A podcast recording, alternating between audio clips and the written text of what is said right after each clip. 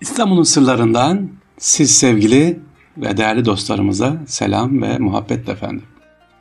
Rabbim inşallah biraz sonra işleyeceğimizi istifade edip bizden sonraki gençlerimize de bizden sonra nesle de aktarmamızı nasip etsin.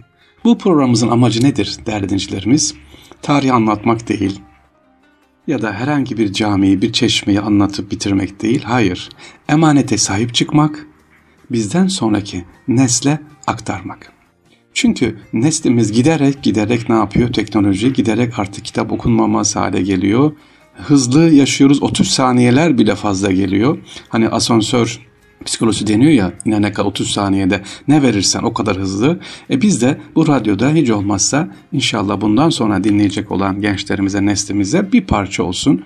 İstanbul tarihi, İstanbul güzelliğini anlatabilirsek ruhlarına onu inşallah yerleştirebilirsek ne güzel. Yani amacı nedir? Fahri abi ne anlatıyor burada? İstanbul'u anlatıyor. E Google'da yok mu bunlar? E, insanlar girip bakabilir mi işte internetten? Hayır. Olmayanları, ilginç olanları, işin uhrevi tarafını inşallah anlatmaya çalışıyoruz. Onun için de zaman zaman gecikiyorum. Sevgili yönetmen kardeşim, teknik yönetmen Mehmet Akman abimiz ısrar ediyor. Hani nerede kaldı, nerede kaldı ki dokunalım, işin ruhunu bulalım, içine girdiğim onu anlatıyoruz sevgiliciler. İşte bugün de uzun zaman böyle oldu. 2-3 gün uğraştım sevgiliciler. Bir camimiz var. Mimarisi tek, yapan kişi tek. Onu anlatmak istiyorum sevgili dostlar. İstanbul Sirkeci'de bulunan Büyük Postanenin karşısındaki bu caminin iki özelliği var. Birincisi bu cami diğer camilerden farklı, tektir. İkincisi yapan kişi mimarın da ömrü boyunca yaptığı iki camiden biridir. O da tek. Ha bitti mi? Bitmedi. Bu mimarımızın soyadı da tek. Hadi bakalım anlatalım. Efendim Sirkeci'deki Büyük Postane'nin hemen arkasında bulunan ufak caminin iki özelliği var. Orijinali Fatih Sultan Mehmet Han zamanında yani 1473 yılında Hoca Hopyar tarafından yaptırılmış. Sonradan zamanla harap olan cami postane inşaatı sırasında yıktırılmış yerine postanenin de mimarı olan Vedat Tek Bey tarafından evet Vedat Tek mimarı kariyeri yani cami kariyeri tek böyle yapılmış bir cami. Suriye camiler esintili yapıyı 1907 yılında yapmış efendim. Minaresi özellikle İstanbul camilerin hiçbirine benzemeyen şekilde Suriye mimarisi diyelim biz ya da Şam diyelim Şam mimarisi. Evet Vedat Bey'in yaptığı bu caminin en önemli özelliği dediğim ki mimar Vedat Tek Bey yapmış olduğu e, tek cami olması, mimari tarzının farklı olması, minaresi Şam mimarisi dediğimiz tarzda yapılmıştır, zariftir. Peki başka diğer cami var mı? Hani tek dedik ya 2. Abdülhamit Han'ın Ticaret ve Ziraat Nazırı Mustafa Zihni Paşa tarafından Erenköy'de 1900-1900'de yaptırmış olan bir cami var.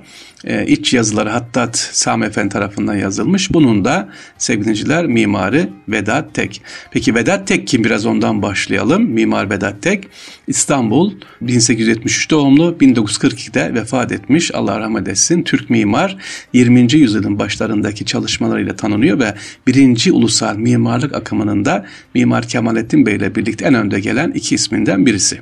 Sevgili dinleyiciler.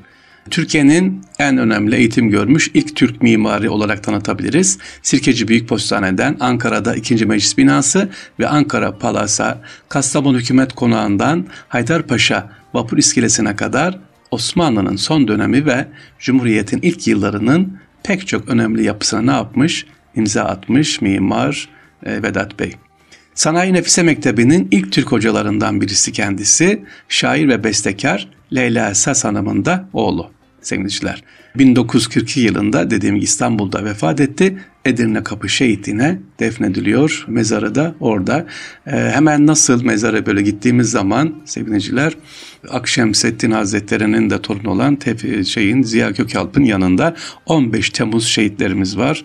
Edirne Kapı Şehitliğine hemen girişte orada Mimar Vedat Bey'in de e, mezarını orada görebiliriz. Peki tekrar ediyorum bu Hopyar Camii olarak da bilinen bu caminin özelliği neymiş? Minaresine baktığımız zaman minaresi farklı bir şekilde sevgiliciler orada görebiliriz. İstanbul'da yine başka bir size eser anlatacağım sevgiliciler.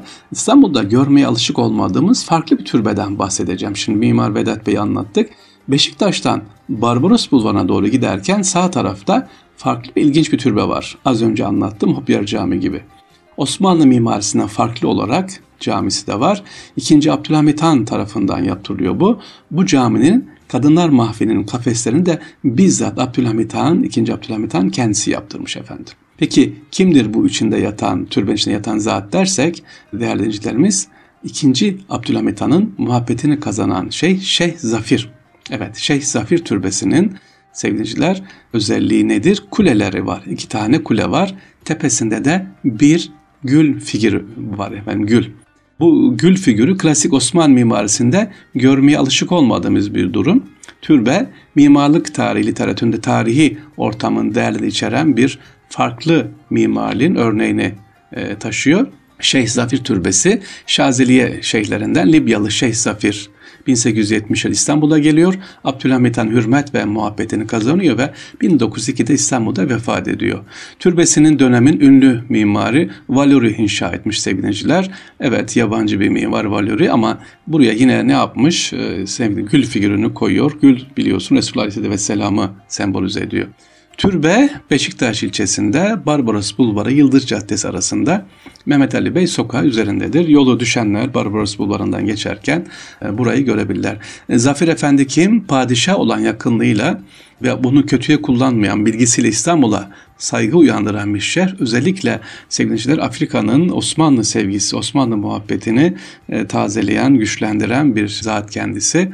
İkinci Abdülhamit Han'ın özellikle e, dediğim gibi yakınında bulunan, onun eğitiminde bulunan ya da onun tavsiyelerini alan bizzat Şeyh Zarif Efendi. Onun türbesi de mimaride farklı. Ötesi önemli olan iki kuleleri var. Türbe, türbenin kule şeklinde yapılmış. Sağda ve soldaki güller farklı bir motif ilk defa görmediğim şekilde yapılmış. Türbenin girişi de yine aynı şekilde hafif böyle baktığımız zaman Tunus, işte Fas oradaki mimari özelliğini anlatıyor değerli dincilerimiz. Neyi anlattık bugün? Hobyar Camii'ni anlattık. Mimar Vedat Tek. Yine tek olan, farklı bir türbe olan e, Şeyh Zarif Efendi türbesini anlattık sevgili Ya İstanbul'un her tarafı farklı değil mi değerli dincilerimiz? İlginç ve farklı. Yeter ki biz bakmasını değil, görmesini bilelim inşallah. Sizlerden rica ediyorum. Dediğim gibi ben adım adım geziyorum ama eskisi gibi böyle hızlı gezemiyoruz artık. Kaçırdığım, gözümden kaçırdığımız varsa sevgili gençler, beni duyan mimarlık öğrencileri, İstanbul sever kardeşlerimiz İstanbul'daki bu güzel eserleri özellikle Anadolu yakasında daha çok güzel eserler var mesela. E, Beylerbeyi tarafında Çengelköy'de içeride kalmış olan hikayesi olan camilerimiz, çeşmelerimiz var. İnşallah onlardan da ne yapalım bahsedelim bana da yardımcı olun diyorum. Sevgili dinciler, İstanbul'un sırlarından hepinize selam ve sevgiler duyuyorum. Gönlünüz huzurla dolsun inşallah. İstanbul sevgisiyle dolsun. Neden İstanbul sevgisi diye soruyorlar. Ya tabii ki Resul Aleyhisselatü Vesselam bir şey övmüşse e vardır bir hikmeti. Değil mi? Bu da bizim Resulullah Efendimizin inşallah sünnetine bir nebze olsun katkı olur yapmaya. Ne demişti? Ne güzel komutan, ne güzel asker. E biz de İstanbul'u anlatarak, İstanbul'u güzelliklerini paylaşarak, İstanbul'a zarar vermemeyi tavsiye ederek inşallah bu hadis-i şerifin içerisine gireriz. Sizler de dinleyerek. Allah'a emanet olun efendim. Kolay gelsin.